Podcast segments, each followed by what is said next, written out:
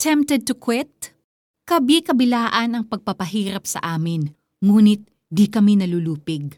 Kung minsay, nababagabag kami, ngunit di nawawala ng pag-asa. Inuusig kami, ngunit hindi kami pinababayaan ng Panginoon. Napapabagsak kami, ngunit di tuluyang napapatay. 2 Corinthians 4 verses 8 to 9 Nagkaroon na ba ng period sa buhay mo na pakiramdam mo bida ka sa isang teleserye? Kasi kakatapos lang ng isang problema, eto na naman ang isa. At susundan nito ng isa pa at pagkatapos isa pa, etc. etc. And from the looks of things, parang hindi na ito magkakaroon ng katapusan. Nakakatuwa lang ang unexpected plot twists kung viewer ka at hindi participant sa mga nangyayari.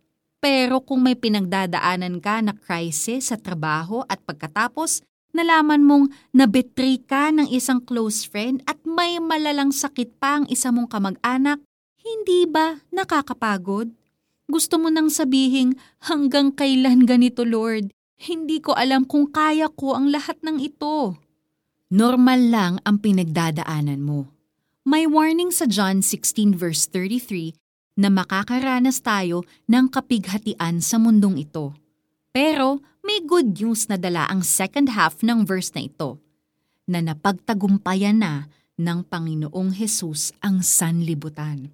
Dahil isinakripisyo niya ang sarili para sa atin, na-cancel ang kaporosahang eternal damnation para sa sinumang mananalig sa Kanya. Our salvation is assured dahil sa ginawa ni Jesus. Kung nagawa nga niya ito, makakaya rin niya na tulungan kang lagpasan ang mga pinagdadaanan mo. Alam na alam ito ni na Paul at Timothy. Nagpupunta sila sa iba't ibang lugar upang ipalaganap ang tungkol sa magandang balita. In the process, napakarami nilang pinagdaanang hirap. Pero nagawa pa nilang magsulat sa kapwa believers para magbigay ng encouragement sa mga ito. From experience, nagpatotoo sila na kahit na physically, nang hihina sila, lumalakas naman sila spiritually because they know that they're walking with the Lord. At ito ang dahilan kung bakit hindi sila nasisiraan ng loob. Sabi yan sa 2 Corinthians 4 verse 16. As you continue your own faith walk, ituon mo lang ang mga mata mo sa Panginoon and let Him show you how He can turn your situation around for you.